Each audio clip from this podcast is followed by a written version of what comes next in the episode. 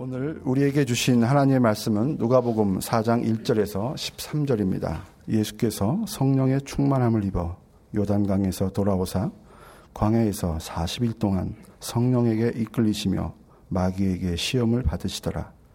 이 모든 날에 아무것도 잡수시지 아니하시니 날수가 다함에 줄이신지라. 마귀가 이르되 내가 만일 하나님의 아들이여든 이 돌들에게 명하여 떡이 되게 하라. 예수께서 대답하시되 기록된 바 사람이 떡으로만 살 것이 아니라 하였느니라. 마귀가 또 예수를 이끌고 올라가서 순식간에 천하만국을 보이며 이르되 이 모든 권위와 그 영광을 내가 내게 주리라.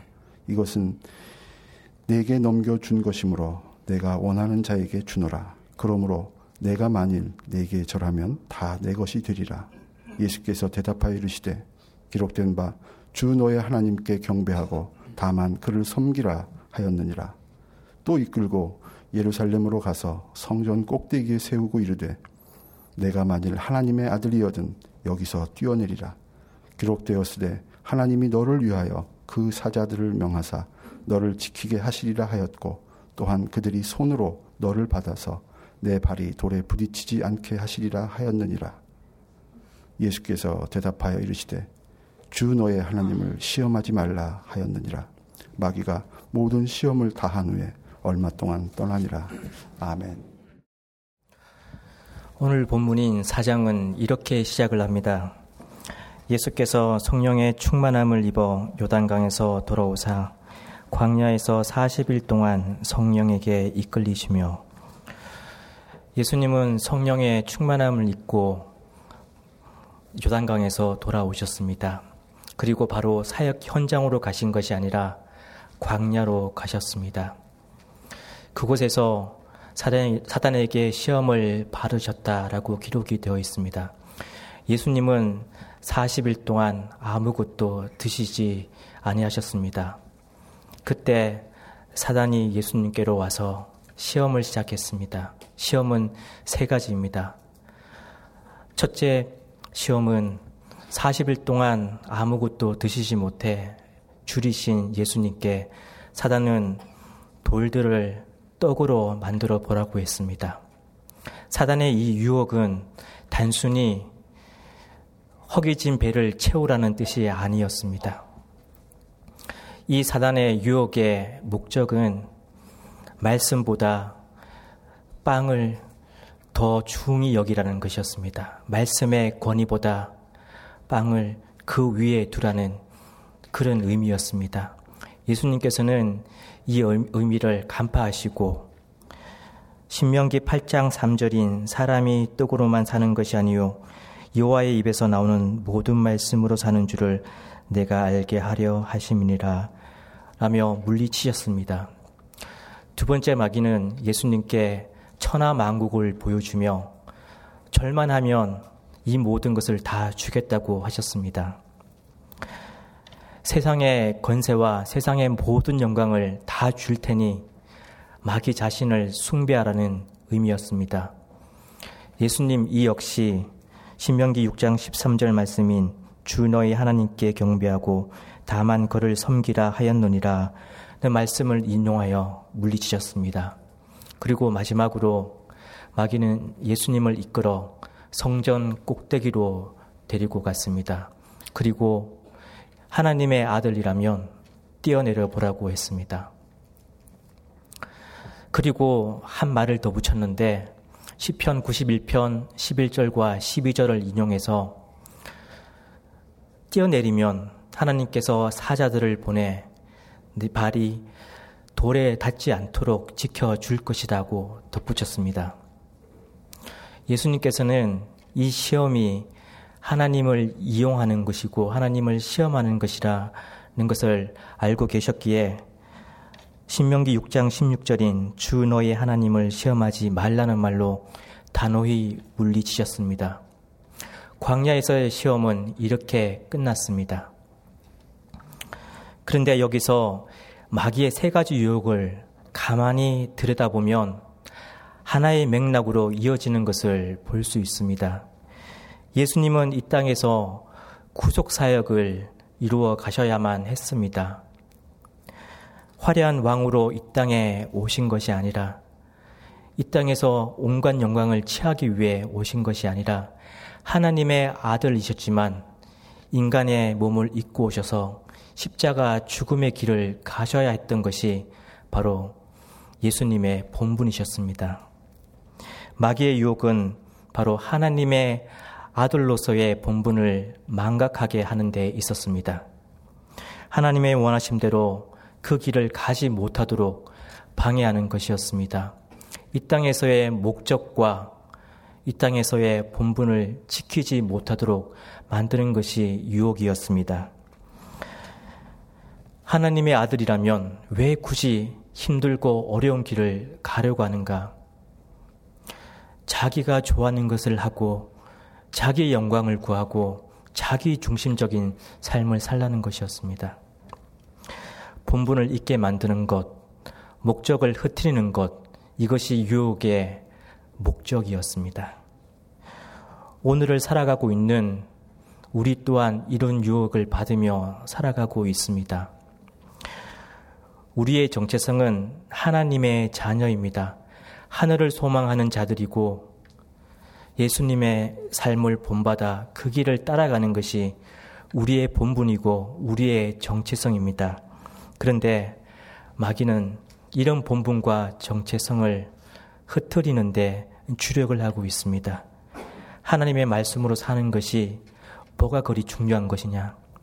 세상에 얼마나 아름답고 좋은 것들이 많은데 그것들을 너 자신을 위해서 너 자신의 목적을 위해서 그것을 이용하고 그것을 위해 사는 것이 뭐가 잘못된 것이냐라고 반문하도록 합니다. 그래서 하나님의 말씀 위에 내가 좋아하는 것, 내가 가지고 싶어 하는 것, 내 욕망이 이끄는 것, 내 명예를 세워줄 수 있는 것, 내가 존경받을 수 있는 것들을 올려놓도록 합니다. 신앙 양심에 눈 한 번 감으면 보기에 참 좋은 것들이 얼마나 많이 있는데 이것들을 외면할 이유가 무엇이냐고 반문하도록 합니다. 무엇이 목적이고 무엇이 목적을 위한 수단인지를 분별하지 못하도록 합니다. 우리 인생의 우선순위가 되어야 할 것과 그 다음이 되어야 할 것을 교묘하게 바꾸도록 만들어 버립니다. 너무나 교묘해서 손을 쓸 수도 없을 것처럼 느껴질 때도 있고 때론 40일을 굶은 것처럼 너무 허기져서 그 빵이 어떻게 비롯되었고 어디서부터 왔고 어떠한 결과를 초래할지도 미처 생각할 겨를, 겨를이 없이 그 빵을 먹지 않으면 안 된다는 생각이 들 때도 있습니다. 어떻게 이런 유혹들을 이겨나갈 수 있겠습니까? 그 답을 오늘 본문에서 찾을 수 있습니다. 본문에 보면 광야에서 예수님을 이끄신 분은 바로 성령님이셨습니다. 예수님은 성령으로 충만함을 입었다라고 기록이 되어 있습니다. 그리고 14절에 보면 광야에서 마귀의 시험을 이기고 사역을 시작하실 때에도 성령의 능력으로라는 말이 나옵니다. 성령님은 예수님과 늘 동행하셨습니다. 누가복음에서 특별히 예수님의 사역에 중요한 역할을 감당하시는 한 분이 강조되어 있는데 그분이 성령님이십니다. 누가복음 1장과 2장을 보면 성령님은 세례 요한을 모태로부터 충만케 하셨고 세례 요한의 부모인 사가랴와 엘리사벳에게 그리고 의롭고 경건하여 이스라엘의 위로를 기다리는 시몬에게 임하셨다고 기록되어 있습니다. 이를 통해 예수님의 길을 예배하게 하셨고 예수님을 증언하게 하셨습니다. 성령님은 마리아에게도 임하셔서 동정녀로 예수님을 잉태하게 하셨습니다. 그리고 예수님께서 세례 바르시는 그 장면에서도 성령님은 역시 등장합니다. 그뿐만 아닙니다. 누가복음을 넘어 누가복음의 속편이라 불려지기도 하고 누가가 적은 또 다른 성경인 사도행전에 보면 성령님께서는 교회의 성장과 성교를 주도적으로 어, 임하셔서 복음을 확장시키는 일을 하셨습니다. 이런 일들을 통해서 분명히 알 수 있는 한 가지는 예수님의 오심과 사역은 삼일째 하나님의 교통과 협력 속에서 이루어진 일이라는 것입니다. 즉, 성부 하나님은 예수 그리스도를 이 땅에 보내셔서 구원 사역을 이룰 계획을 세우셨고 그 계획을 성령님을 통해 예수님을 이 땅에 보내시고 구원을 성취하게 하셨습니다. 삼일째 하나님의 교통 가운데 구속 사역을 이루어 가셨다는 말입니다. 이처럼 예수님의 사역 속에 성령님은 아주 중요한 역할을 감당하셨고 이것은 누가복음이 강조하고 있는 중요한 한 부분입니다. 오늘 본문 역시 동일 선상에 놓여 있습니다. 성령님은 예수님과 교통하시며 성부 하나님께서 예수님을 통해 하고자 하신 그 일을 계속 상기시키시고 상기시키시며 도우셨습니다. 예수님은 성령과의 교통 가운데 성부 하나님께서 원하시는 그 일들을 상기시키며 그 길을 걸어가셨습니다. 즉, 예수님은 성령님과의 친밀한 교제를 통해 자신의 본분과 성부 하나님께서 걷게 하신 그 목적지를 한결같이 바라보셨고 한결같은 마음으로 그 길을 걸어가셨습니다. 예수님과 동행하셨던 그 성령님은 지금 우리의 삶에 여전히 동행하고 계십니다. 예수님의 승천 이후 성령님은 우리 삶에 주도적으로 임재하셔서 우리의 진정한 본분과 정체성이 무엇인지를 계속적으로 되뇌어 주고 계십니다. 얼마 전 우연히 한 역사 강의를 듣게 되었습니다. 독립운동가인 우당 이회영 선생에 관한 내용이었습니다. 우연히 듣게 된 그 강의를 끝까지 집중할 수 있도록 제 마음을 사로잡았습니다. 그 강의 내용의 일부를 요약하여 말씀드리면 이렇습니다. 이회영 선생은 영의정, 자의정, 우의정, 그리고 병조 판서까지 많은 벼슬을 지낸 이양복 선생의 10대 손이었습니다. 2대부터 10대까지 거의 정성, 판서, 재상을 배출할 정도로 명문 가문이었습니다. 이회영 선생은 20대 초반이던 당시 우리나라의 교육 여건이 좋지 않다는 것을 알고 백성들을 계몽시키기 위해 독립협회라는 시민단체에 들어가 활동을 시작했습니다.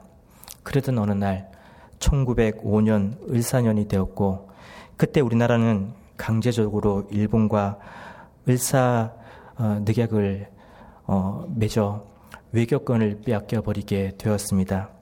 이 충격으로 망년자실에 있던 고종 황제를 이회영 선생은 엄밀히 만나서 한 가지를 제안을 하게 되었습니다. 그 제안한 한 가지는 지금부터 2년 후인 1907년에 네덜란드 헤이그라는 도시에서 전 세계 대표들이 모여 만국 평화회의를 열게 될 텐데 그때 영어를 능통하게 잘하는 특사들을 파견해서 이 을사조약의 부당함을 알리고 그리고 주권을 되찾을 수 있도록 그 나라들에게 도움을 요청하자라는 것이었습니다. 고종 황제는 이 말을 수락하고 세 명의 특사를 파견했습니다. 은밀하게 파견했습니다. 그런데 채 회의에 참석하기도 전에 이미 어떤 경로를 통해서 이 사실을 알아버린 일본에 의해서 일본이 로비까지 하여서 외교권이 없는 나라는 이 회의에 참석할 수 없도록 만들어 버렸습니다. 이뿐만 아닙니다. 일본은 그들의 허락도 없이 특사를 파견한 것을 빌미 삼아 고종 황제를 강제로 퇴위시키고 군대까지 강제로 해산시켜 버렸습니다. 나라의 주권을 되찾아야겠다는 좋은 뜻으로 한 제안이었는데 아주 충격적인 얘기를 듣게 된 이회영 선생은 한 가지 결심을 하게 되었습니다. 그것은 군대를 만들어 일본과 싸우자는 것이었습니다. 그러려고 보니 어, 무장 군대를 양성할 곳이 필요했는데 그래서 만주 서간도 일대에 어, 무관학교를 지을 땅을 알아보려 다녔습니다. 그러던 중 일제 강점 통치가 시작이 되었고 또 한 번 충격을 받은 이회영 선생은 형제들을 불러 모아 빼앗긴 나라를 되찾기 위해 함께 싸우자는 것을 결의하고 그들의 재산을 모두 팔아 무관학교를 짓기로 합의를 했습니다. 이회영 선생의 둘째 형이 이석영 선생인데 이분은 꽤 돈이 그 당시 많이 가지고 있었습니다. 돈을. 그 재산을 다 정리해 보니 지금의 돈으로 약 600억 정도 되었다고 합니다. 물론 이회영 선생 일가는 명동 땅을 가지고 있긴 했었지만 이 일본의 감시를 피해야 했기 때문에 그 땅은 그냥 두고 갈 수밖에 없었습니다. 이 돈과 이회영 선생 형제들과 그 가족들 또 노비들을 데리고 압록강을 건너 서간도에 가서 정착을 하게 되었습니다. 그곳에 신흥 무관학교를 짓게 되었는데 이 10년 만에 이 학교에서 졸업생을 약 3천 명 정도 배출을 하게 되었습니다.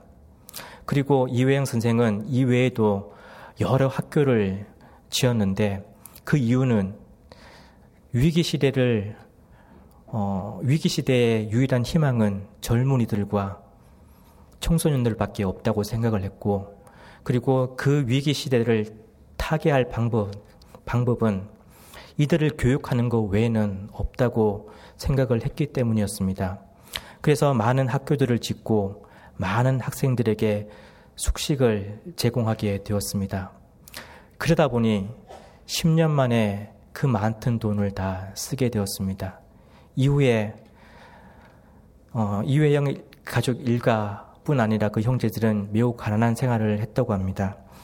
얼마나 가난했든지 60세가 넘은 연세에 한 달에 절반을 굶었고 하루에 한 끼 먹는 것이 힘들었다고 했습니다. 그 아들의 기록을 보면 일주일에 세 번 밥을 지어 먹으면 재수가 대통한 것이었다. 라고 기록할 정도였습니다. 그런 중에 독립이 늦어지자 이회영 선생은 직접 무장 투쟁을 해야겠다 생각을 했고 그러던 중 만주에 주둔한 일본군 사령관을 어, 처단할 계획을 세웠습니다. 그리고 거사를 위해서 떠나려고 하자 그 아들이 간곡히 만류하며 대신 가겠다고 했습니다. 그도 그럴 것이 그때 유혜영 선생의 나이가 66세였고 많은 기간 동안 음식을 제대로 드시지를 못했기 때문에 몸이 굉장히 쇠약해 있었습니다. 만류하는 그 아들에게 유혜영 선생은 이렇게 얘기했다고 합니다. 아니다. 너희는 젊고 미래가 창창한데 내가 살면 얼마나 더 살겠니? 내가 직접 가서 이 나라를 위해 거사를 치르고 자랑스러운 아버지로 남겠다. 그렇게 이회영 선생은 만주로 떠났습니다. 그런데 채 배에서 내리기도 전에 이미 그 정보를 알아버린 일본군에 잡혀서 감옥에서 모진 고문을 당하다 결국 순국했습니다. 그리고 나라의 독립을 위해 자신의 것을 기꺼이 바친 나머지 오형제 역시 병으로 또 굶주림으로 또 모진 고문으로 가슴 아픈 마지막을 맞이하게 되었습니다. 하지만 다섯째인 이시영 선생만 어, 생존하여 광복을 맞이하게 되었는데 이분이 우리나라 초대 부통령이셨습니다. 이승만 대통령이 이런 이야기를 했다고 합니다. 독립운동을 위해 600억을 쾌척하셨고 또 명동 땅도 그냥 두고 가셨는데 국가적 차원에서 다시 환급해 돌려드리겠습니다. 그러자 이시영 선생은 이렇게 거절했다고 합니다. 그것은 이미 나라와 민족을 위해 바친 것입니다. 그것은 이미 우리의 것이 아닙니다. 이회영 선생은 이런 글을 남기셨다고 합니다. 세상에 인간으로 태어나서 누구나 자기가 바라는 목적이 있네. 그 목적을 달성한다면 그보다 더한 행복이 없을 것이네. 그리고 그 목적을 달성하기 위하여 그 자리에서 죽는다 하더라도 이 또한 행복이 아니겠는가. 저는 이 강의를 들으며 감사함과 부끄러움이 교차했습니다. 눈시울을 붉힐 만큼 뭉클한 감동이 다가오기도 했습니다. 그런데 또 한 가지 생각이 들기 시작했습니다. 그것은 행동은 그 사람의 목적과 가치에서 비롯된다는 것과 그래서 인생을 살며 정확한 목적과 정체성을 가지는 것은 무엇보다 중요하다는 생각이었습니다. 이회영 선생은 당신의 목적인 나라의 독립을 위해 기꺼이 자신의 모든 것을 내어놓았고 또 당연히 그렇게 하는 것이 가장 가치 있는 일이라 생각했습니다. 그리고 그것이 그에게 있어서 참된 행복이라고 여겼습니다. 가진 것을 사용하는 기준과 가치는 자신의 이기심이 아니라 타인이었고 나라였습니다. 자신의 정확한 정체성과 본분을 알았기에 자신에게 주어진 것을 어떻게 사용해야 할지도 정확히 알고 있었던 것이었습니다. 그리스도인으로 살아가는 우리도 다르지 않습니다. 왜 우리는 이 땅에 보내어졌는지, 우리는 무엇을 위해 살고, 무엇을 향해 가고 있으며, 우리의 궁극적인 목적지인 본향은 어디인지를 정확히 인식한다면, 우리 삶의 가치도 그 목적을 향해 맞출 수 있습니다. 그리고 우리에게 주어진 것에 대한 정확한 정체성을 찾을 수 있을 것이고 또 그 정체성을 가지고 우리의 것을 제대로 사용할 수 있을 것임은 분명한 사실일, 것입니다. 그리스도인에게는 이미 명확한 본분과 정체성이 주어져 있습니다. 이런 본분을 삶으로 잘 구현한 모델이 이미 초대교회에서도 보여졌습니다. 사도행전을 보면 초대교회 공동체의 모습이 음, 그려져 있는데 사도행전 2장 42절부터 47절은 이렇게 기록하고 있습니다. 그들이 사도의 가르침을 바라 서로 교제하고 떡을 떼며 오로지 기도하기를 힘쓰니라 사람마다 두려워하는데 사도들로 말미암아 기사와 표적이 많이 나타나니 믿는 사람이 다 함께 있어 모든 물건을 서로 통용하고 또 재산과 소유를 팔아 각 사람의 필요를 따라 나눠주며 날마다 마음을 같이하여 성전에 모이기를 힘쓰고 집에서 떡을 떼며 기쁨과 순전한 마음으로 음식을 먹고 하나님을 찬미하며 또 온 백성에게 칭송을 바르니 주께서 구원받는 사람을 날마다 더하게 하시니라. 4장 31절부터 32절도 이렇게 기록합니다. 빌기를 다음에 모인 곳이 진동하더니 무리가 다 성령이 충만하여 담대히 하나님의 말씀을 전하니라. 믿는 무리가 한 마음과 한 뜻이 되어 모든 물건을 서로 통용하고 자기 재물을 조금이라도 자기 것이라 하는 이가 하나도 없더라. 초대교회 성도들은 함께 모여 말씀을 배우고 가르치고 교제하며 기도하고 하나님을 찬미하는 일에 힘을 썼다고 기록이 되어 있으며 또 한 가지 물건을 서로 통용하고 재산과 소유를 팔아 각 사람의 필요를 따라 나누어 주었다고 했습니다. 자신이 가진 것이 자신으로부터 기인된 것이 아니라 하나님으로부터 기인된 것을 정확히 알았다는 말입니다. 그런데 이런 일들의 중심에는 바로 성령님이 계셨다라고 사도행전은 증언하고 있습니다. 성령님은 믿는 그들 속에 인생이 어디에서 비롯되었는지 또 어디로 종결되어지는지에 관한 정확한 정체성을 심어 주었고 그 정체성을 정확하게 인식한 성도들은 부르심을 받은 사명자답게 자신이 가진 것들을 자신의 목적이 아닌 하나님의 목적을 위해 바르게 사용했다라는 것입니다. 우리는 광야와 같은 세상에 살아가고 있, 사, 살고 있습니다. 그리고 이 광야와 같은 세상에서 온갖 유혹을 받으며 살아가고 있습니다. 때론 40일을 아무것도 먹지 못해 굶주려 있는 것과 같은 절박함에 놓여 있을 때도 있습니다. 그래서 유혹임을 알아도 그 유혹을 이길 힘이 없, 없는 것처럼 그 유혹이 우리에게 아주 큰 중압감을 주기도 합니다. 그런데 우리는 홀로 살아가는 것이 아닙니다. 광야에서도 또 사역 가운데서도 예수님과 동행하셨던 그 성령님께서 광야와 같은 인생을 살아가는 우리의 삶 속에서도 동일하게 동행하고 계시다는 것입니다. 그리고 우리 안에 이미 내주에 계신 그 성령님은 우리에게 바른 정체성과 목적을 매 순간 인식시켜 주셔서 실패 없이 종착지까지 우리를 끌고 이끌어 가실 것입니다.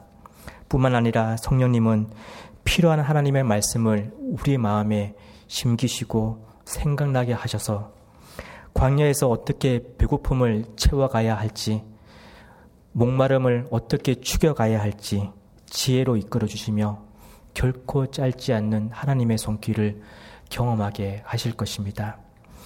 사랑하는 청년 여러분, 성령님의 음성에 귀를 기울이십시다. 그리고 성령님께서 우리에게 일러주시는 대로 순종하며 그분께 이끌리어 우리의 삶을 살아내십시다. 광야에서 이끌어 가신 분이 성령님이시라면 그 광야에서 그 광야를 잘 빠져나올 수 있도록 인도하시는 분 역시 성령님이십니다. 당장의 눈앞에는 흐릿하여 어떤 것도 선명히 보이지 않는다 할지라도 성령님을 의지하며 걷는 그 길은 절대 실패의 길이 될 수 없습니다. 비록 당장의 눈앞에 펼쳐져 있는 길은 여전히 눈물이 마르지 않는 광야와 같을지라도 성령님을 의지하여 걷는 그 길 속에서 언젠가 눈물의 열매를 보게 하실 것이며 수고와 고통으로 맺어진 영광의 기쁨을 맛보게 하실 것입니다. 기도하시겠습니다.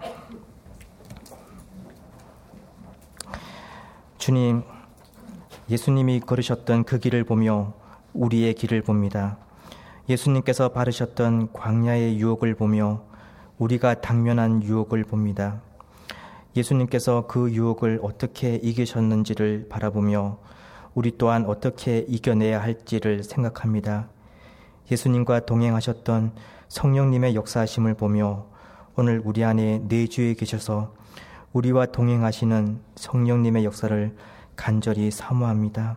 주님, 성령님의 역사로 주님의 자녀답게 인생의 본분을 지키고 자신에게 주어진 것들을 자신의 것이라 하지 않고 진정한 가치를 위해 내어드린 초대교회 성도들처럼 우리 또한 그렇게 살게 해 주시옵소서. 늘 성령님께 마음을 내어드려 주어진 인생의 본분을 잊지 않게 하시고 그래서 육신의 소욕이 아닌 하나님의 궁극적인 목적대로 마지막까지 주어진 삶을 잘 살아내게 해 주시옵소서. 우리의 참된 소망이 되신 예수님의 이름으로 기도드립니다. 아멘.